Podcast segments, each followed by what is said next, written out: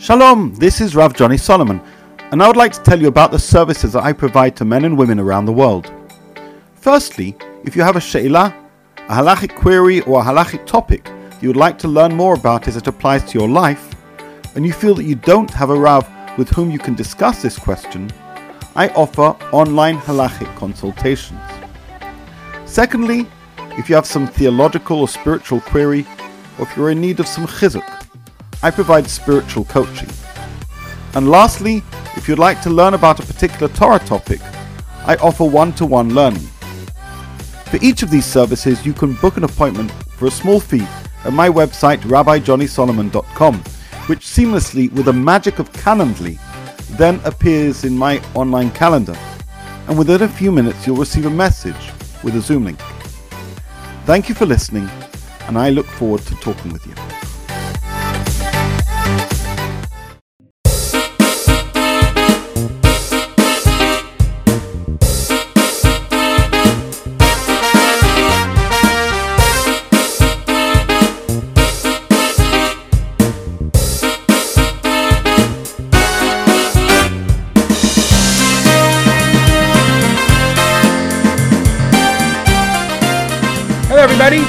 Welcome to another edition of RZ. Apparently, it is weekly. RZ Weekly. We're two weeks in a row. Baruch Hashem. Um, we're back, and today we're here to discuss Johnny Discovers America. Or uh, what was the take on the, the Tocqueville? How did he call it? Yeah, I think that was it. Johnny Discovers America. Our colleague, and is that what it was? How, like John Molly? That's how it. I don't think he called his book Johnny what is? Discovers Well, America. what did he was call the it? name of- What did he no, call Do- I had I mentioned the Innocents Abroad. That was Mark Twain. But Uh, what's Innocents Tocqueville? Abroad was Mark Twain, Let's- but let me look that up was that was not America. No, no, no. That was Molly's actually looking it Israel. up. Molly's I'm looking looking up de Tocqueville. Alexis de Tocqueville. One second. Yeah. No, we know the name. I'm looking for What's the, the name? name. What, what was the name of the book that he wrote to Tocqueville when he uh, discovered America? Democracy in America. Ah, so Johnny, what are we going to call this? Democracy? in- Like I don't know. Ju- I'm not. I'm not. I'm not talking about democracy in America. We've got enough. Right. We're asking what the bl- what the fill in the blank is. right. Totally agree. Anyway, um, Pizza in America. I told you, a lot of pizza. St- Americans love Food pizza. in By the way. Wait, but there are pizza stores food in, every, in every Jewish community in Israel. I think it's Jews. I mean, there are a lot of pizza stores in general. No, but the point is how Jews. Or pharmacies in America. I told you there are a lot of drugstores in America. Drugs are a big business in Seriously. America. Huge, Big huge, business. huge business. Absolutely. Anyway, John, so Johnny discovers America.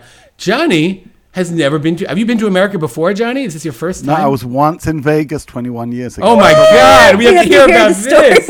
Why are you in Vegas? No, I told you I went with my dad. It was a trade show. It was with my wife. Whatever. I was there for a week. How much money count. did you lose, Johnny? Tell us the truth. I'm, didn't I'm, play a I'm game, fascinated It by was a trade Johnny's. show. It was a I- I've never been there, but like Johnny's impressions of Vegas. All I can tell you is didn't on even know, like, Shabbos I can walk down here. the strip wearing a talis and not feel like a freak because Nobody. there were a whole bunch of other Exactly. people weirder dressed than me. That was the basic kind of take home. Anyway, Johnny, Johnny, for the second time in his life, discovers America. But this time, Whole instead of going to Las Vegas, apparently, he decided to visit Jewish Vegas, communities baby. in America. It was kind of like a speaking tour. There was a simcha he was going to. It was a, a discover the world tour. So, Johnny, if you would tell, we're going to do it this way. Johnny's going to tell us about his trip. Tell us some of his tovanot, some of his uh, his understandings and his um, um, Insights. what's that? What was it? Insights. His- Tovanodar. Thank you. Take-homes, like Thanks some of Johnny's insights into the American Jewish community, the American Jewish scene. And then Molly and I are going to dig down and sort of uh, maybe take one or two of the things Johnny said and uh, discuss them in a little bit deeper. So, Johnny, how is the United States? The United States. Good. It's a big place, by the way. Do you know that? And there's a lot of Jewish people there. So, well, I, I went. you were just on the East uh, Coast. Did you go any? Where did you? Wait, where did you I go? was just where did i- you go? I where did I go? I spent we're not to discuss. I spent one night in Passaic, and then Wait, in Passaic proper? We're in Passaic? one Shabbat in Fairlawn. I was in Manhattan. I was in Teaneck. I was in Brooklyn. I was in Oceanside. Actually, I was in Five Towns in Lawrence. Um, I went to the Queens. I went to the Oil. Right. Uh, also, many different So places. like it was like a Wait, one pretty fair- second. I, would- I you would know, just like like the New to Yorker, say, the New Yorker I would thing just of like uh, to New say, York. as now we have to Jewish- rename Jewish this New. Yorkers, yeah. we have to rename this podcast because Johnny did not discover America at all. Johnny discovered the New York metropolitan Jewish community. Exactly. Where I came from, Detroit, and anyone from the Midwest or even from California would say, "Hold on, there's a lot more to see, not including Las Vegas." So, Johnny, you got another trip coming. Johnny discovers the, the New York Jewish community. Go on, please continue. Parts, only parts of the. New- By the way, when I visited hit- Teaneck, I was you only on the lot. wrong side. Ah, I didn't you even go to the to other go, yeah. side. You know. But okay, be that as it may. So I went there basically uh, for a speaking tour uh, to visit various different communities, uh, sent as a spoken, spoken stern, uh, uh, uh, and I met different people, and I got a sense of the lay of that land, obviously, and while I was also promoting my virtual rabbi work uh, because I already have some clients in the States and, and trying to grow that too. So basically, I went as a, as a form of a speaking tour and a promoting tour, but also discovery tour. Uh, and I went with open eyes because, uh, you know, I've seen lots of movies, I've met lots of people, I've read lots of books, but fundamentally, Ein Adom Shmiel Re'iyah, and I was there on my own, which gave me a certain flexibility to visit different places, you know, daven in different uh, uh, communities, and the same meet different people and hear what's going on um, in the lives of men, women, families in all these different communities that I was privileged to vi- visit. So that's the overall agenda. And you know, whilst I was there, I sent you guys a few messages, uh, some to be taken more seriously than others.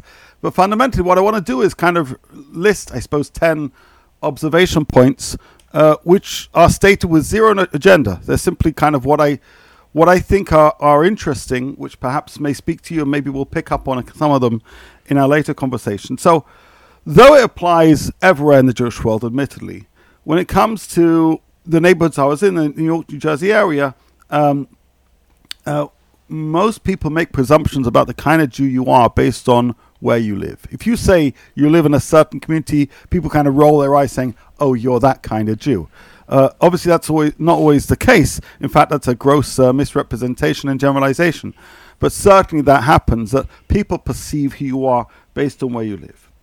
Can you give a couple of in this- examples? What do you mean? Meaning, well, anywhere. I mean, if you, if you live in Teaneck, people presume uh, you hold a certain view, you live a certain life. Truth be told, you're of a certain financial status. That's certainly not uh, uh, the case uh, across the board, even there, let alone elsewhere for that matter. But people make presumptions. And in fact, when I was leaving here, when I was telling, for example, I give a couple of shiurim here, and I said, I'm sorry, I'm not going to be. I'm going to the States. Where are you going? And I mentioned a couple of places. People said, oh, those kinds of people. Although I just Oh, want to you know. say, Johnny, wouldn't don't you think people would say the same thing about Israel? Maybe not about England. I don't know not much about England. They would certainly say the same thing about England, about Israel. about communities I- I in Israel. Oh, you live in certain Ra'anana. communities Oh, you live in uh, the You you- Talmud. you live in Alon Shvut. Oh, you live in Yad right. Binyamin. You live in Yad Binyamin. Yeah. You live in Yerushalayim. Right, I, I think I think they do. Gabash. Uh, but I, I I would say when I say Yerushalayim, I don't necessarily know the type of Jew you are. If a person lives in, in Brooklyn, I make No, a but if you live in presumption. Again, I think Katamon it's or you generally live in. Buchman, you do, you know, as long as So you know but your I- exactly. locale. We know the like sub communities within Beit Shemesh. You know what I You mean? live in Rama Aleph or Rama Gimel? Okay, tell me. Oh, So so no, sure. so Johnny, the In truth is, I'm interested. It's 'cause very, very. is it not uh, like that in. England? Is it not like that in England? Listen, there's a couple of communities which have their own identities, but it's not such a big place Mm-hmm. that that a critical mass of like-minded people. In Yeah. fact, let me tell you point two because Yeah. point two really responds to point one. When in fact, when I was going to when I booked uh, my Shabbat Fairlawn. Uh, with uh, Reli Shestak, really wonderful guy, a fantastic family, and he said, "I need to tell you, my shul is uh, different." I said, "What do you mean?" He said, "We've got a range of different types of Jews of different types of practices." I said, well, "Why is that different? That's normal." He said, "No, because in many communities, uh, shuls are basically reflective of people of similar ideological view and similar uh, religious practice." He wasn't making that as a generic statement, but he wanted me to know that his shul was different to that. Well, I don't think. So but, I Johnny, found I don't that think that's unusual. I think that's common around the entire Jewish world. I mean, No, uh, I think know, what I think Johnny says it something depends very on the insightful. size. In, in the UK, Yes. very, very rarely. Exactly. Uh, of course, there are some places, but if you have the luxury of large groups of Jews, that you can then make subgroups of these are this type of Jew and this these types of group, fine.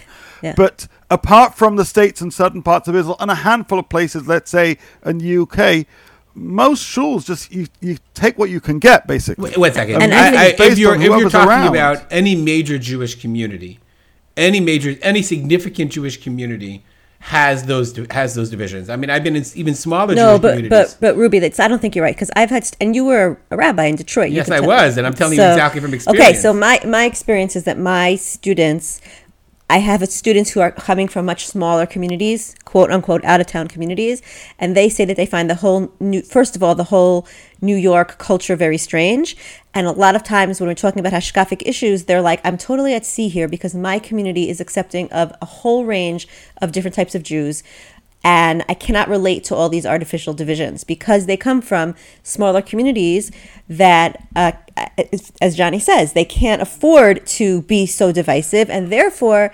they um, they're, they're much more accepting.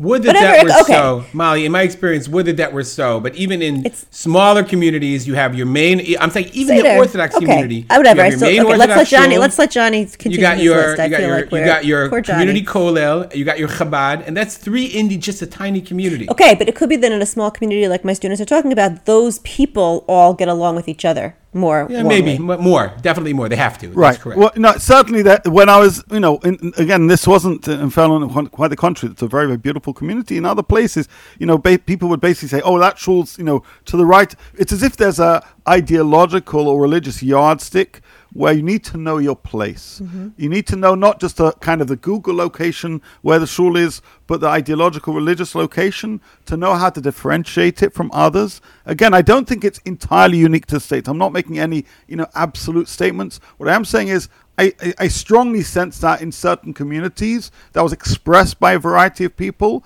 and it means that people are aware of of where they stand or where they go and what that means or what that represents, etc., etc. So, Johnny, my only comment to that would be it could be you noticed it more because it was more important to people. It's not that we divide any differently, but it could be that in America, the categorization is more important. They want to know where you fit in. They want to know how to understand you. They want, meaning it could be that could be a more American thing as opposed to an Israeli thing where they care. I think maybe we do care. Like we might associate with who we're more comfortable with, but we care about it less. That could be. But what's possible. interesting is I, that my I agree. And by the sorry, please. No, just that my Um, students come here and they're like, "Oh, I can't stand it in Israel because you have to identify, you have to pick a hashkafa because the communities are so polarized." Um, which you know, like it's they're saying the same thing. That's their experience. So I I wonder if there actually is an objective difference. I wonder if it's depending on where you live, like where how you see the other side of the pond, kind of thing. Oh. Um, I'm nota more towards agreeing with you that I think I think it's funny that my students think that because of what Johnny's describing. I think I think Johnny is saying something very true. I just um, I think he's he's getting to something very very correct. I I, I just it's hard for me to for myself kind of prism to, to, to, to crystallize exactly the difference between you know the with the American experience and, and other experiences. Keep going, Johnny. Right, and, Yeah, and just keep going. and just by just a quick aside for the next point. Uh, when I kind of approached a number of communities, you know, what they wanted to try and do is kind of put me in those boxes on that continuum. The problem is that uh, although I sometimes do, you know, very proudly use labels such as religious Zionist or modern Orthodox, fundamentally uh, I'm somebody who really strongly believes in, you know, the totality of Am Yisrael, uh, uh, and I think I speak with a certain measure of passion, which perhaps some of the more modern communities are less used to hearing. Uh, and yet I speak with You with click a, a, lot of different boxes, rela- Johnny. You really do. You Right. You know. So, so what was interesting is there was a couple of people. They said, "One second, but you're like a board member, Chochmat Nashim, but you're talking like this." They couldn't kind of square that circle, and I like, well, that's me. Anyway, so that was that was, was kind of interesting. Um, an, an, interesting thing happened when I got an Uber. I had very interesting Uber uh, conversations with Uber drivers, but when I, I actually, I I think I've mentioned to you before. Um, I struggle to buy shoes here. I kind of have weird feet. So my wife said, when you go to the States, get some shoes. I said, fine. That's like when, when the wife says, do something, you do it. So when I was in Passaic, I said, uh, let's try and find a, a, you know, store or mall that sells uh, shoes. I looked on kind of Google, found a place, called an Uber. I said, can you take me there? I really had this. I really had no clue. Um, where I was going, as it happens, it was a really lovely, uh, friendly Muslim driver, uh, and you'll see why that's significant in a second. I said, "You know where this place is?" He says, uh, "No, I don't really know." I said, "Okay, well, it was pouring with rain." He drives up. I, he, I said, "Is it a covered mall?" He said, "Yeah." I said, "He said you're in luck." I, I, I said, um, "Okay," and I saw a few Jewish people kind of uh, through the window of this mall, and I thought, I guess some Jews kind of come here to go shopping. But then I walked in, and I was kind of taken aback because the entire mall was Jewish. It was a Jewish mall, which, like, what? Like, every store is Jewish. There's a kosher supermarket, there's a farm store, the, the lady who sells shoes. I bought a nice pair of shoes, very nice. a from lady, wine, there's a simcha hall there. Uh, now, it's aesthetically ple- pleasing, by the way, uh, but it, something hit me, which is, wow, this is interesting. But it occurred to me if, if you're a Jew who kind of sends a kids to a Jewish school and you go to shul and you shop in a in a mall where all the stores are Jewish, like, do you ever actually have much engagement with your non-Jewish neighbors, you know, uh, or your local community? Kind of made me wonder um, to what extent are some Jews in certain communities, obviously not all, living in such a bubble they don't even realize that they're living in a uh, as a minority in a wider non-Jewish society, and to what extent are they even having the opportunity, kind of for for Kiddush Hashem, uh, because most of the time they're just basically speaking to religious Jews uh, similar, if not just like them. So that's something which.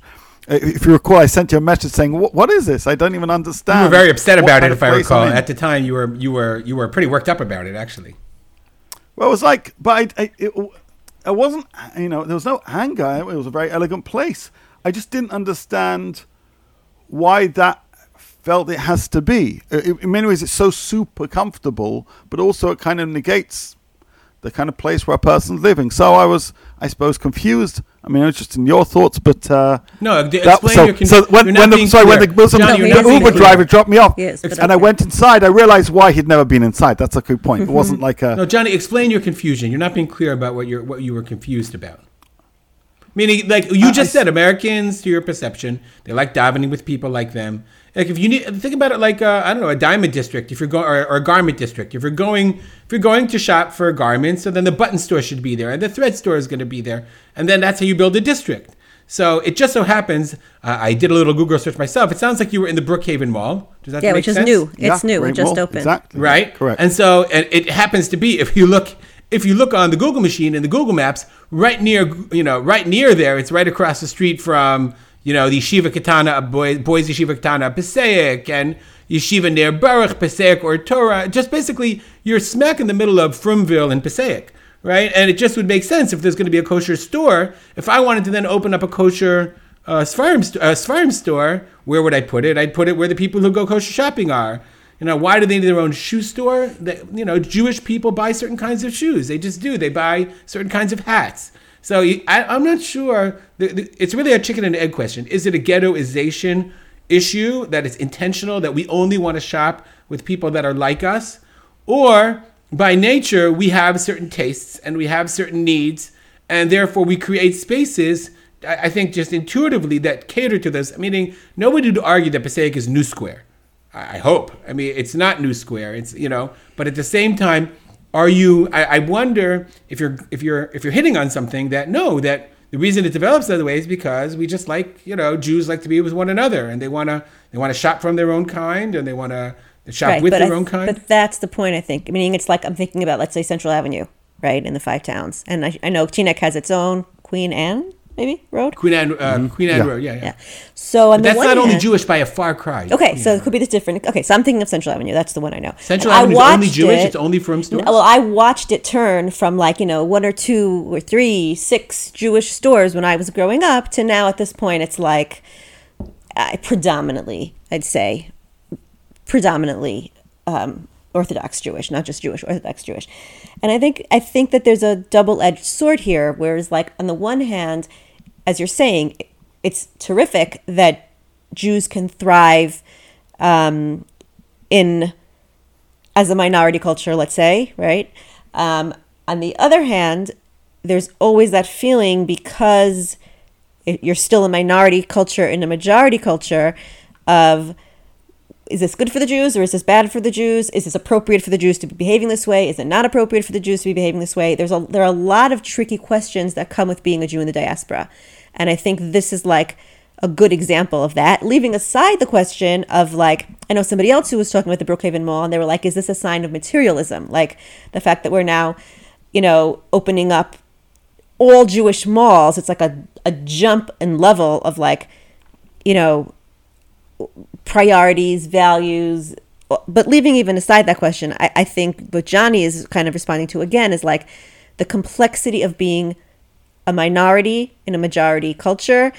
And on the one hand, the Jewish pride piece and the it's great and the acceptance, and on the other hand, and again, this is like a larger question for all minorities of how, like, do like how do you maintain your own pride in your own culture and ethnicity and at the same time integrate into the larger culture and not kind of be at odds with them in all kinds of different ways. I, I, I think that's very much the case. I suppose I'm, I'm just trying to processing as you're speaking. Uh, obviously, being somebody who grew up in the UK, my experience is very, very different, just in terms of our representation. So I totally get that as a context. But I suppose the difference is on a street, the street isn't yours, the stores are yours. So you're walking in this public spa- space, but then you go to the Jewish stores. A mall, in general, obviously, it's generally privately owned, admittedly, but there's generally a sense it's almost a public place. And to think the kind of Jews can own these public uh, or semi-public places uh, is a shift. Um, That's what you meant by the driver never having bad? gone in there. It's almost like yeah, creating yeah, yeah. our own that I, I now understand what bothered you more. You're like, I want to create out my own walled off space where I feel totally comfortable, even when I go shopping. I don't have to interact with. Right. I don't have to go to the the. I mean, it's really interesting because nowadays malls are. If someone is a very halachic person and Passaic is a very quote unquote halachic place, malls are problematic. I mean, seriously problematic to bring your kids. You know. Totally. So there there there are issues. And and and I totally get that. As I say, I went. the, the, by the way, just to, for those who have not yet visited, there is a store that just sells shells. Anybody knows what shells are? Anyway, as a shells, as a father, I, I, don't know what that is. Am I supposed to know? Shell? Oh, it's like oh, undershirts or something. I don't know. Whatever. Molly, we can't hear. Ma- something happened with your mic. Yes, in the five okay. towns, there's the Shell Station. That's a store that sells shells. Absolutely. Okay, so there, there's a whole store uh, mm-hmm. selling just just shells, which, which is, is wonderful. Uh, wonderful tznius. Shells are what you wear under your under your um, clothing, so that it it you know adds an extra layer.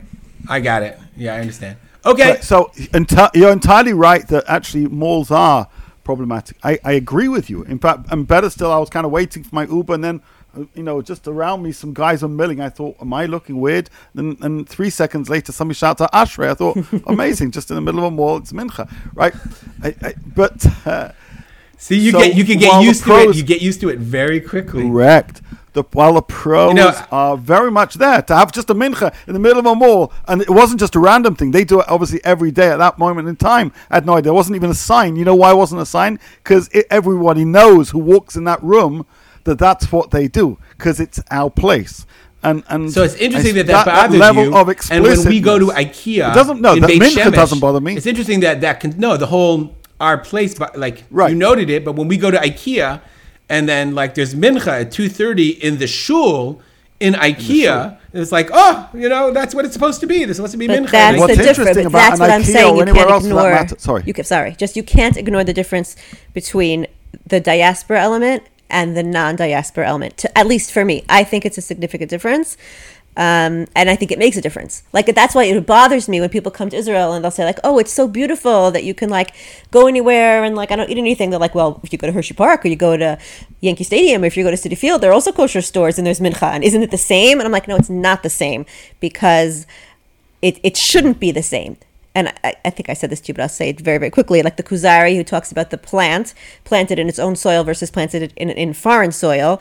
It, it's meant to be planted in a certain place, and if it's growing somewhere else, it's in foreign soil. And this is again, not I don't mean this to be a condemnation of diaspora Jewry, but I I, I will just say I think it's different, and I don't think it's like parallel. I think when I see a mincha in IKEA or you know in the Dekel in Efrat or even in Ben Gurion Airport, I have one reaction, and when I see a mincha in Citi Field.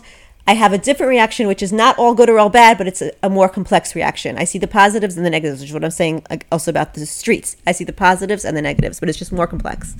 Okay, Daddy, keep going. And just, Yeah. and, and, I just want to say, and just in terms of IKEA, you'll have different types of Jews, non-observant and observant. When I was there, only observant. I mean, it's not even Jewish; it's from Jewish, right? And, and I suppose uh, again, it didn't. It wasn't a question of grading. I suppose it was. I had to do it not just a double take, but a triple take, and I'm still processing it. Okay. Just as an aside, Uh, as an point. aside, the shul in IKEA does, is not furnished with IKEA furniture. Just so you know. I'm well aware. Just as a side, by the way, I was in IKEA Beersheba when there was an azaka, right? Ooh. And it was that's a very interesting thing.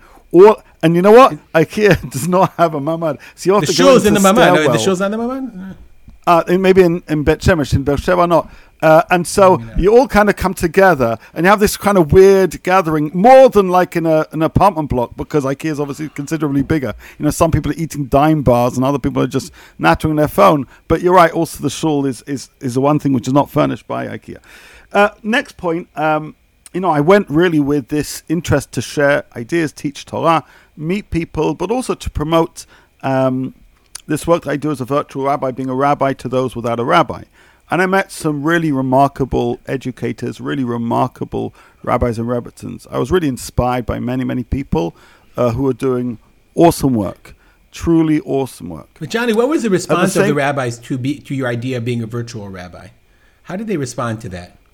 Because on the one hand, some- you're meeting a need for some people, Yeah. but on the other hand, you're like filling a need that they supposedly are supposed to be meeting. Well, to be perfectly clear, and it's something I make, uh, I emphasize on my website. You know, I'm, the reason I'm doing what I'm doing is because I had a fantastic community rabbi. If somebody has a community rabbi, talk to them. Um, I'm trying to be a rabbi for those who don't have a rabbi, uh, but that also at times includes people who are members of shuls who just don't feel at all connected to their religious leader. I mean, they're there, but they just don't feel they can have certain types of conversations. Or, and this occurred in, in, in one place I visited, who they feel that the rabbi doesn't have the time or, or necessarily even an interest to have kind of day to day conversations. They'll have a share, they'll talk religious matters, but sometimes a person wants to talk about issues which are burning in their heart, but may not be the classic she'ilah model, you know, the classic, you know, tray for chicken or something with Shabbos. And the extent to which people understand the needs of their followers, you know, that's the art of leadership. And, I, and, and as I've been kind of uh, uh, sharing through the talks I've been giving, the things I've been writing, people should realize that more than halachic questions, people have questions to do with emunah, how to how to align their faith with the challenges they're experiencing in their life uh, within the modern world. Those questions are more prominent from my experience, and now I've been doing this for quite some time with men, women, and couples around the world, than necessarily the classic halachic question. And as, as I've also mentioned, unfortunately, many rabbis don't spend meaningful time on machshava, so which means that they're actually not so well trained to answer kind of questions which are arising more often, the kind of halachic questions which they're highly trained to answer. So, whatever. Uh, no, But I would like to. I have I came slides. to- we should go before you get to your next point. On the one hand, I don't know if it's fair to say they don't have the time because I never read a rabbi that would not want to talk hashkafa with their their members. Maybe the member doesn't feel comfortable approaching them or taking too much time. But I, I, I honestly, I know many, many, many, many rabbis. And if somebody would come to them and say, "I have a hashkafic issue, I have, a, I have an ideological issue, I want to sit and talk with you," without a doubt, I, I, I like the rabbis live for that. But on the other hand, it could very well be that very often the rabbi and the community is from a different hashkafic place than the member of that community. So while they love their hmm. rabbi and think he's a wonderful person and you know would, would love to you know enjoy a, a great shear from the rav, they don't they may necessarily not feel comfortable talking about hashkafa because their worldview is so different from that of the rabbi. And and th- it could very well So- be that Johnny like you're developing, I would say, a market, as it were, that people like they, they don't know they have these questions or they know they have them, but they don't know that there's somebody they could talk to about it because that person is not available to them in the context of their communal life. Right. This, well, this is a point that Rav, Rav uh, Lichtenstein talks about in terms of centrist orthodoxy and creating a, a, kind of a ideological community different to necessarily the physical one where you necessarily visit. And so there are people who go to certain communities, and and I'm trying to respond to a at times parallel ideological community. Not again, God forbid, I'm the first advocate for celebrating the importance of community Rather, It was just the outside of my Rav that I grew up with uh, and I'm I'm the biggest, loudest proponent for that model working. But I know it doesn't always work for people. But a second thing, just in terms of availability, you're entirely correct, and I and, I want to be absolutely crystal clear. If somebody is told this community member wants to talk to you about something, uh, a Rav, who anybody's chosen to work in that field, will make themselves available. I believe that a billion percent, and I don't want to be misunderstood. What I do know, though, is the systems to make that rabbi aware of your interest are at times not so great. And that's why I would like more people to adopt the kind of model I've created of this online booking system. Because if I have to call somebody to ask, you know, in, in inverted commas, a favor of you having a schmooze with me when I know you're busy, I know you'll say yes, but that doesn't necessarily mean it will satisfy my needs and that's why I'm I'm doing what I'm doing uh, in in the way in which people feel comfortable to book time and feel confident they're going to get time and not feel that it's a favor that I'm squeezing in, uh, and as a result. Wait, so let, let me say, let's get technical for a second. That's interesting.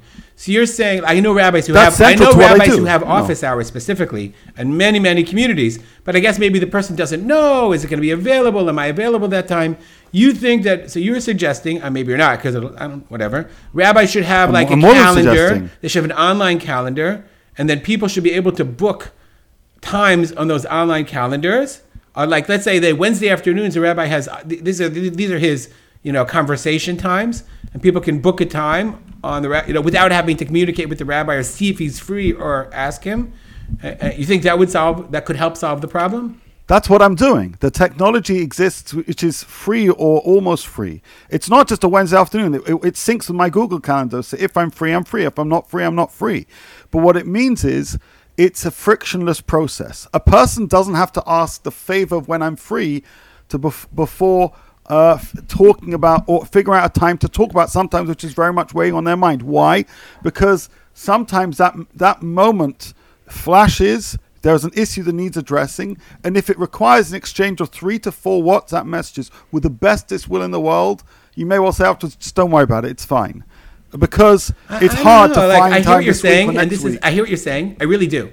But at the same time, it seems to me like any other professional, if you wanted to contact your doctor or your therapist or your kid's teacher, if it was important enough, you would do it. No, but Ruby, this is different. This correct. But I, if you want to contact your doctor, where I'm wrong. Like, I'm trying to like. There's a, there's a digital platform. What do you want from the rabbi? You know it, what I'm saying? No, but the point, no, the point is every professional nowadays, every professional organization has a more uh, frictionless system to be able to give confidence to the customer or the client that they can fix a time without having to uh, go through that process. What I'm saying is where we are living now means my user experience in many other fields is that I should be able to not necessarily get a time, the first available time, uh, but get a time that works for me without the headache of of a series of exchanges, which is which takes time, which is what most of us don't have much of. Interesting. Can I, can I, so, I want to add something yeah, to this? Just because I think Johnny's really right here.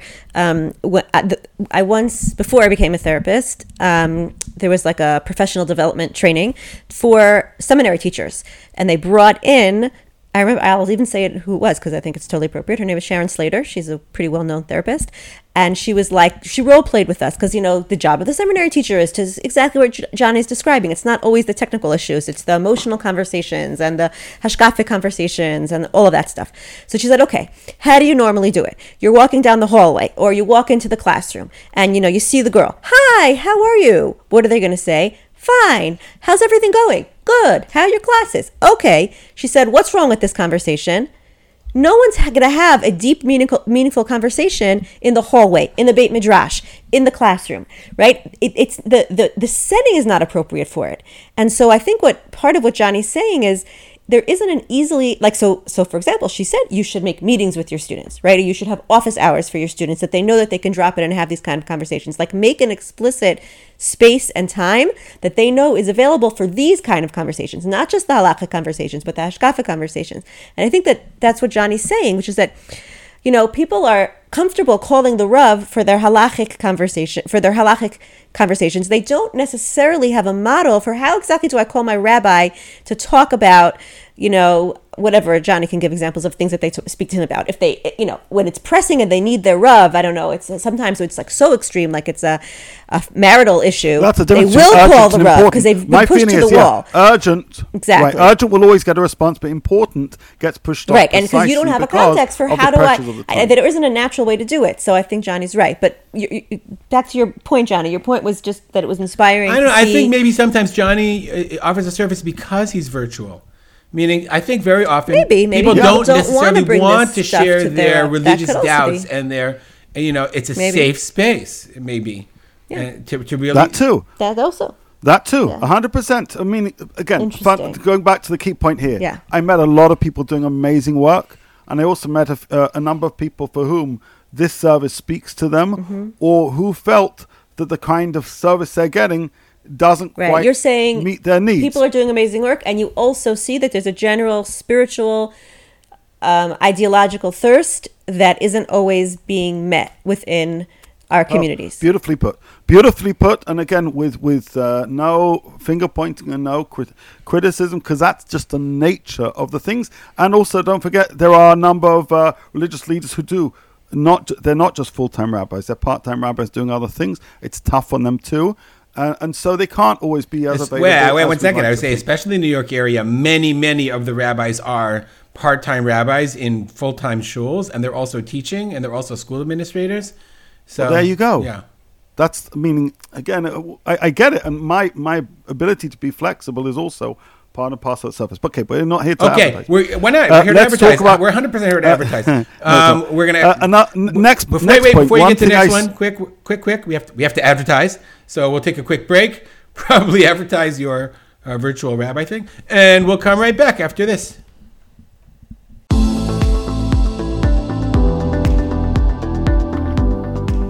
Some parents homeschool, others don't live near a school, and others simply can't afford full time Jewish day school. Each of these families needs a solution that offers their children serious Jewish learning. That's why I created Kitah. Kitah is serious online Torah learning at an affordable price.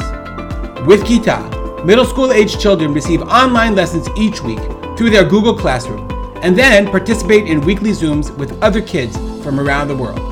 Children can enroll in the Chumash and Navi plan and study Chumash Shemot and Navi Shmuel, or in the Mishnah and Gemara plan, where we're learning Mishnah Brachot and Gemara Elu Mitziot. If you'd like to give your child a leg up in his or her Jewish learning, now's a great time to join Kitah, as our second semester begins on January 2nd. To learn more about how Kitah can help your children grow and thrive in Jewish learning, visit kitah.org and fill out the form. That's Kitah, K I T A H, dot O R G.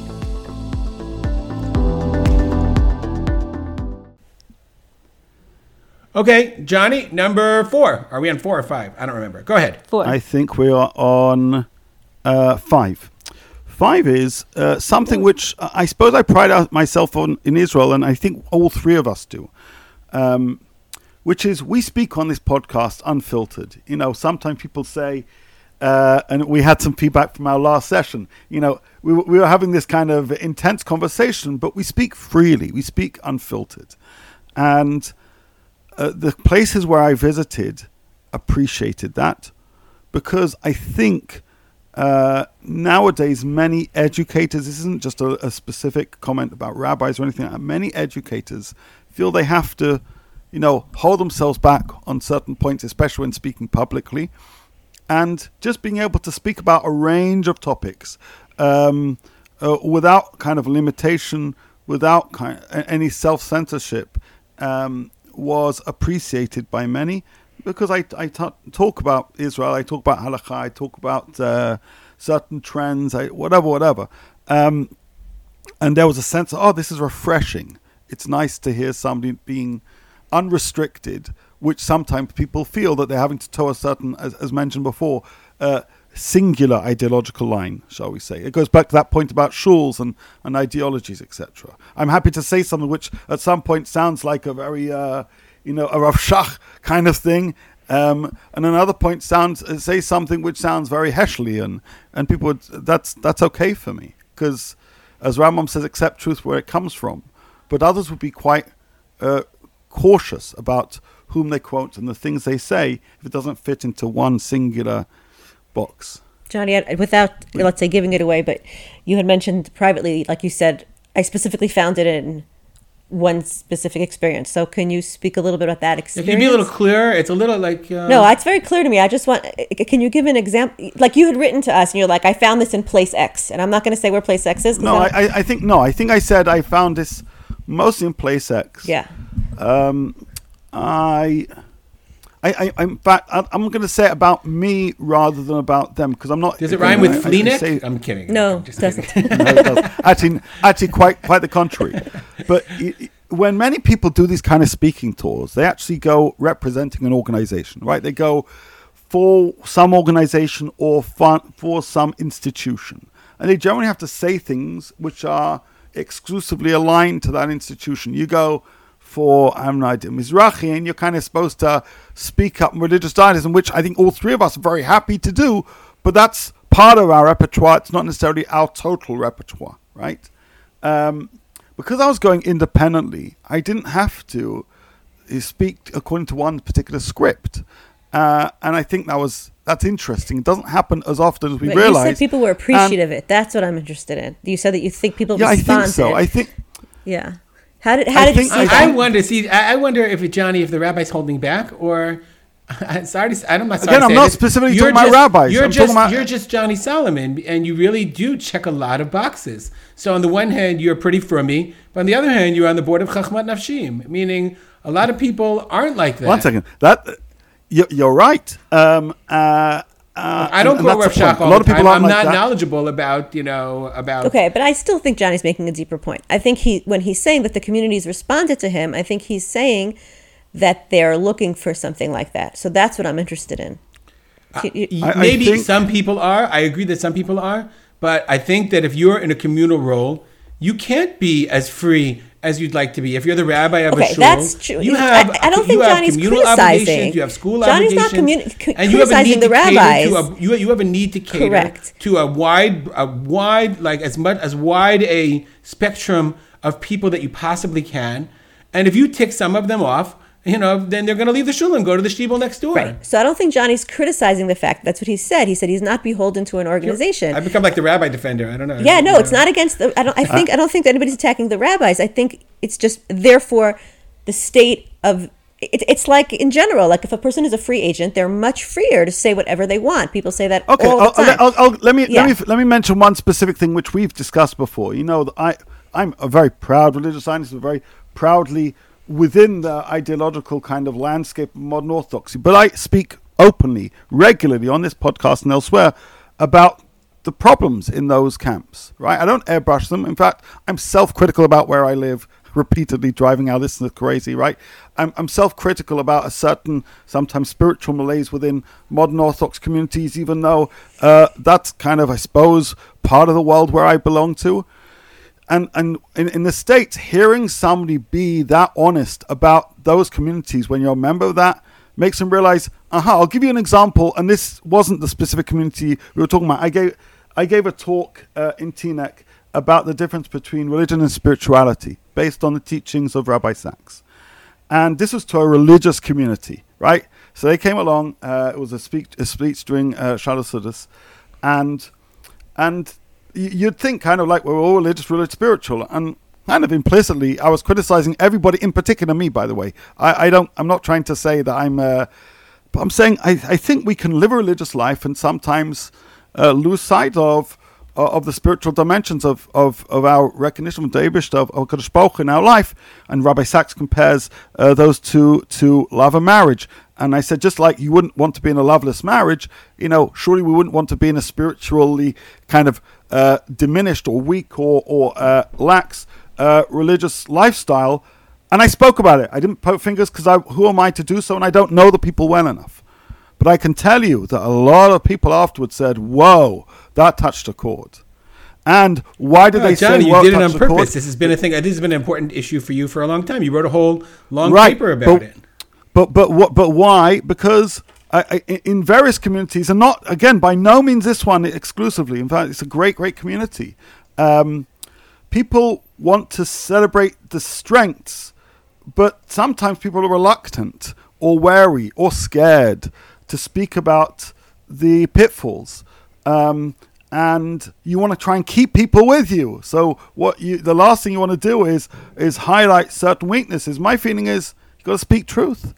And I wasn't speaking about those particular people. They're all wonderful men and women, fantastic, awesome people. If you're listening, I love you. But uh, ultimately, I'm trying to speak truth that this is what I see. I see it, I feel it, I sometimes experience it. So if that's true, why can't we share it? Um, not every story ends with a happy ending. And when I spoke in, in, in Brooklyn, you know, I spoke about Bitochen and, and talked through Rav Lichtenstein's remarkable essay on the topic and, and critiqued the general uh, approach of, you know, Gam Zu L'Tova that some people feel we all have to adopt. And again, people said, wow, it's so, so nice to hear somebody actually speak something which actually makes sense to the real day-to-day living uh, of our uh, of our modern life. So kind of sharing ideas which are real, which are rooted in you know the ideas of greats like Rav Lichtenstein, Rabbi Sacks, but saying it which also highlights sometimes misunderstanding about how we're living, and people walked away saying that was refreshing because it helped us look at our life differently and maybe take a second consideration on um, the certain assumed lifestyle that we've adopted. So that's okay. That's point number five. Number six. Uh, we got to move on. We got to. Yeah. Num- number six is, I think a lot of people have a lot of pressure. Uh, a lot. I had lots of private conversations with people, and like I'll end by saying, you know, people are people. They have a lot of strains and difficulties, a lot of successes, and encounter lots of inspirational. But when I went to numerous weekday minyanim in the different places I visited, you can imagine, you know, I'm davening a mincha in a mall and a shachris in this small stiebel and whatever, whatever.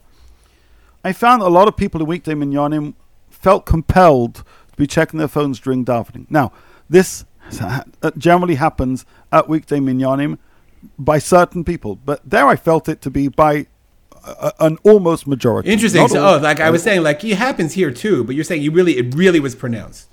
it, it, was, it was really pronounced, and and and it wasn't because these people don't care about davening. They're getting up early to daven. It's a beautiful thing. And they get up to davening, often driving, and then going to work and working crazy hours. It's because I think there's tremendous pressure that even chapping, uh, you know, 20, 30 minutes of davening is really hard to be properly turned off. So I'm not saying this in the slightest as a direct critique of those people. I'm saying it's tough out there Yeah, I think that's and that's even true. felt in the sanctuary in the shul and just to be able to find time to daven without feeling the need to respond to the multiple messages you're getting from your boss or your work colleagues is hard for people but it's evident in the weekday minyanim which I know went I went to many again I'm not there's not I'm not talking about any specific location any specific minyan or any specific shul um, I just saw that and I felt that's a tough Mal, thing you think it's even more? shul You think it's more in America? Because I, I don't Yes, see. I see it a tiny bit here, and I'm guilty I every do now and then. But do you no, think it's I more do. in America? I think in general, Johnny's point, which he's just using this example as like symbolic, I think, of the larger point, which is it, it, it's it's tough, it's pressured, it's fast paced. There are a lot of economic pressures in America, certainly in the frum community, in terms of, right? We all know that in order to to break even, and if you're going to be paying day school tuition and you're going to be um, do, participating in all the things that part of your Orthodox community, it's a, it's a it's a tr- it's a treadmill for a lot of people. Um, whatever th- those things are, the hamster wheel. It's very very hard, and I think in general, um, yes, I do. I think that modern life is very very pressured. I do think it's I, I and I'm saying this ba'anava because I, I you know I don't have no studies on this. My my anecdotal feeling is that Israel is still a little bit of a lower pressure country. Um, it doesn't mean that there, there aren't similar or different pressures here, but I think the pace of life, yes, I think it's harder. I or harder is a different word is a judge, judging word. It's faster, and it's more pressurized, and um, as Johnny's saying, like the hours are longer. There's no like Friday is off because job. You know what I'm saying? And again, the closest you could have here are people who work in high tech in Tel Aviv, right? Like, but we're not yet at a situation where the entire country is working in high tech in Tel Aviv. Whereas, for whatever reason, a lot of the Orthodox Jewish community is working in white collar business jobs, right? Here, somehow there's more of a balance. I don't, whatever. I, and again, I, I mean, I don't mean uh, balance. in it is a really important. It's, a really important topic and But- something we have to think about. It's But you know what I mean? I- it's- yeah, it's I, I, I think I, I'm thinking Yeah. of like Israel still, in many ways, still has remnants of its socialist culture. That's also true. We also You have know, social safety nets like, the way the just way the, in the a question way that America of doesn't. like the way they relate to coming to work, and if you're not feeling well, and would you go anyway? Correct. And can you, take know? your kids? It's a much more kid friendly culture, Israel. It's just interesting. Okay, but I'm saying that's an interesting that's observation because we have from Johnny Holocaust in trauma. But yeah. Again, I, I'm not saying this happened all the case. I'm, I'm not saying it's even uh, fifty percent, but or may, actually in some places it was. But it, it's it was sufficient that I, it wasn't just one person. It Interesting. was, it Clearly quite something a you few, noticed. Very and, and interesting. g- and good people who are who care about Right, it's not a critique of the These are not people people. who stand. Right. Uh, okay. I want to mention two points all at once, even though because they come under the rubric of books. Uh, so I spent uh, uh, quite a few days in uh, the Upper West Side, great neighborhood, um, and I visited two bookstores nearby. One was a Jewish bookstore, and one was Barnes and Noble. They're kind of almost uh, opposite one another. So, in terms of the Jewish bookstore, even though it's run by a bunch of Hasidim, really sweet guys, I noticed how a significant number, oh, not the, not the majority, but a significant number, of the books were, uh, you know, from Reform authors, non-Orthodox authors, and, and promoting certain things which perhaps may be out of sync with majority of the Sfarim they had. Uh, now I have a wide library, so uh, I think you can, again you can accept wisdom from wherever you get it. But I found it to be kind of incongruous with the kind of people who are running the store. And I said to them, "You know, what's the story? You know, you guys are three very orthodox guys, and you got you know a huge amount of books which are seemingly not reflective of your general uh, ideology." I said, "Listen, without this, we, we couldn't run the store because we have a very very wide range of people who come in uh, and buy books, and we've got to provide for them." And I, and I'd never had that in the UK because we have much much smaller communities. If you have a Sfarim store, generally it is for the Orthodox. There was uh, one which is uh, really responding to the Masort, Reform slash Masorti community. Uh, but if you went to a Sfarim store, it would only be Orthodox books. So I found that to be again just of interest. Um, I don't know what necessarily to say about that, but uh, it, it, it raised my eyebrow to see that level of mix.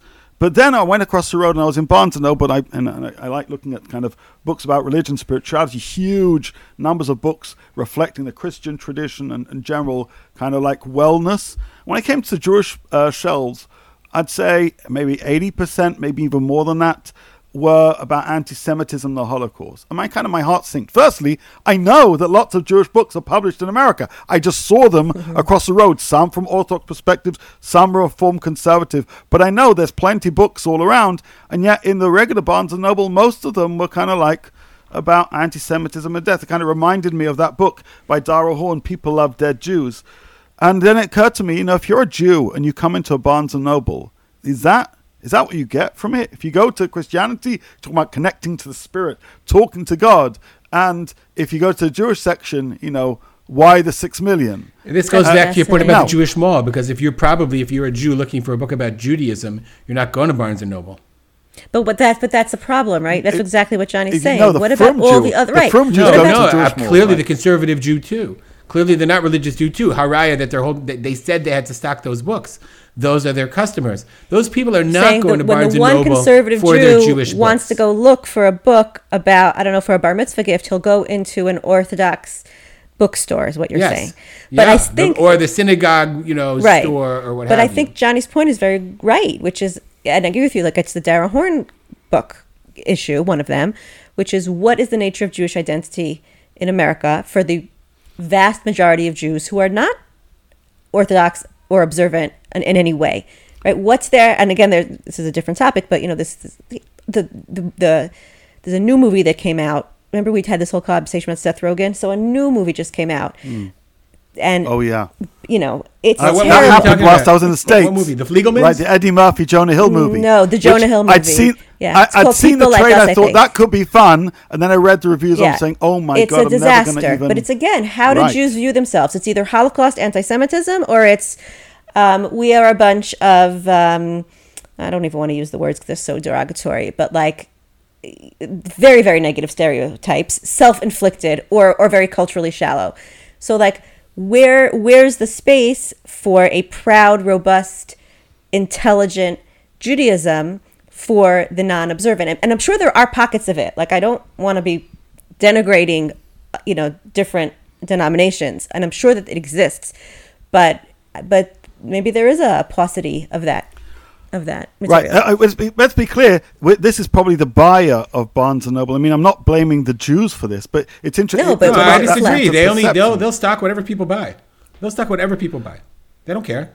Oh, oh, oh, that I will tell you one quick anecdote, nothing to do with America, but it's just worth it. And then I know we're going to finish, which is when when I, I was in the UK about like uh, ten years ago. I went away w- with my parents to a holiday at some kind of castle. I won't bore you with. Anyway, that sounds this guy, the owner of the the castle slash hotel, uh, knew my, my dad, and he said, "You know what? Don't worry, we're to pr- get you kosher food." We said, "Like, don't be silly. We're Jewish people, Orthodox people. We'll get our own kosher food." He said, "I insist." So what did this guy do? For we came down for breakfast next morning. We went into a room. It was a private room. He had challah, grape juice.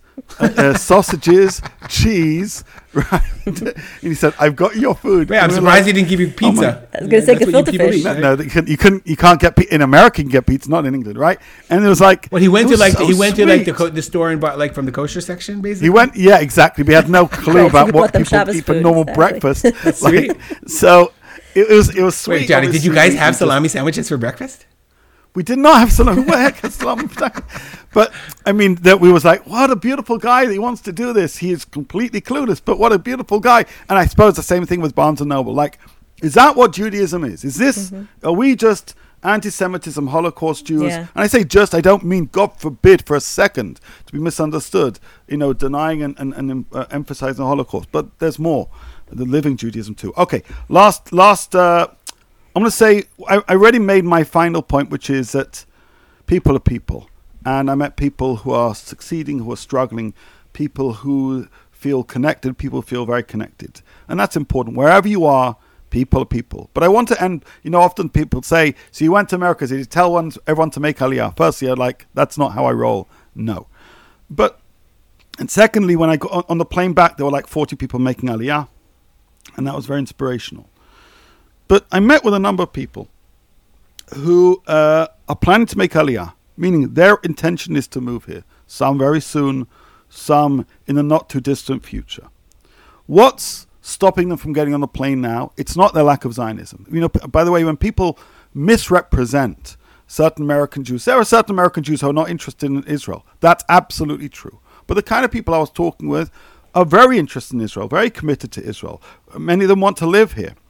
So, what's the delay? The answer is because you have a remarkably connected infrastructure there. A person can, you know, be born and, and, and if they're living in a certain community, they have a sense of which elementary school they're going to go to, which high school, have a sense of which college they're going to go to. There's really a very clear roadmap for many people, not in all communities, but where I was in the New York, New Jersey area, for sure, you know, there's a very clear sense for many people what they're planning to do. Obviously, when a person doesn't quite fit that, that re- raises interesting questions. I spoke with people about that too. And when a person in that world is considering making aliyah, it's not their lack of love of Israel. It's their, I know this system really well, and this system really works for me. In the in the UK, we don't have those systems. So, like, whatever. Uh, m- moving to Israel is going from something less structured to something more structured. When the States, I I think you're saying it. In a, very, I would say in a different way. I know this system, and I don't know that system, and I know that my n- lack of an understanding of that system will make it very, very hard. And that the system actually is a good system and and and it's fine and it's comfortable and and my and the, all the other pa- you're not running away from I, something I don't know. You're I don't know if if I agree with you. It's not fine. It's not comfortable. There are. bu- I'm saying even like And it is healthcare, prohibitively There are costly. built Yes, in very of course there are tremendous issues. I'm just problems, but it's my problem. Meaning, I know how to navigate that crazy right. system. Right, but Johnny's right though, which is that like from from other communities, you're going to something, and when you leave America, there's a lot of sacrificing. There really is. Yeah. Let's be honest And, about it- it. And, and- a lot the- of very the good point things about the Jewish people, communities there. People assume it's a big house they're sacrificing. That's partially true. You assume you're mi- sacrificing your yard. That's partially true. I heard that No, from a few no, people. I agree with you, But for many course. people, it's actually not just the house. It's not the yard. It's actually the infrastructure. It's the Mm-hmm. system, right? And that really is something. and by the way, which is certain difficult. values. It's not just you know. It's there's a lot. That's what I'm trying to say. There's a lot of good in the American Jewish community.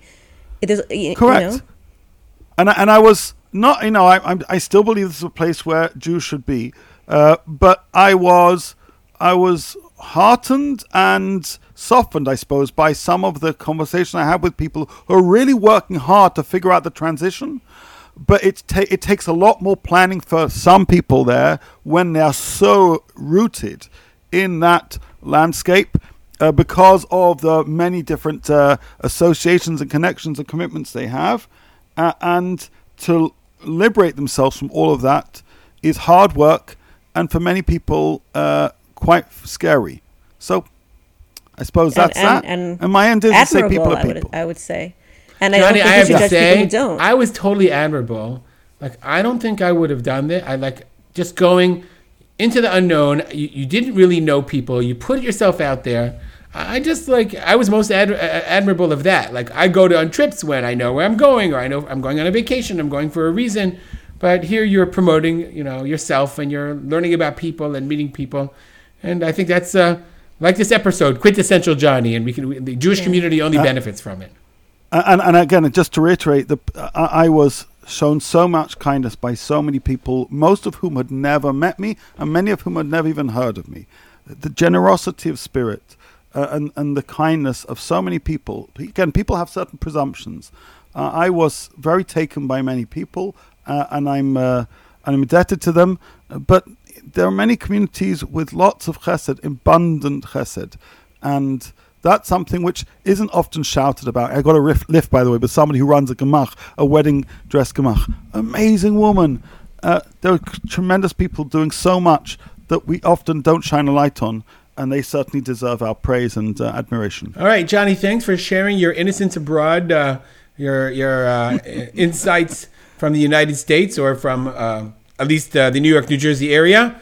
We're gonna have to have another episode on Johnny in Las Vegas. Maybe we should send it back, Molly. Johnny visits Las Vegas now, and uh, you know maybe take a That was, video a long, it was a long time ago. I did absolutely nothing. Like I, I you know, walked around. Okay, I want to thank Molly and Johnny. I want to thank our listeners for being together with us. If you have comments or questions, feel free to send them to us. Uh, if this hasn't been enough to encourage you, if you need spiritual guidance, to contact Johnny, I'll do it myself.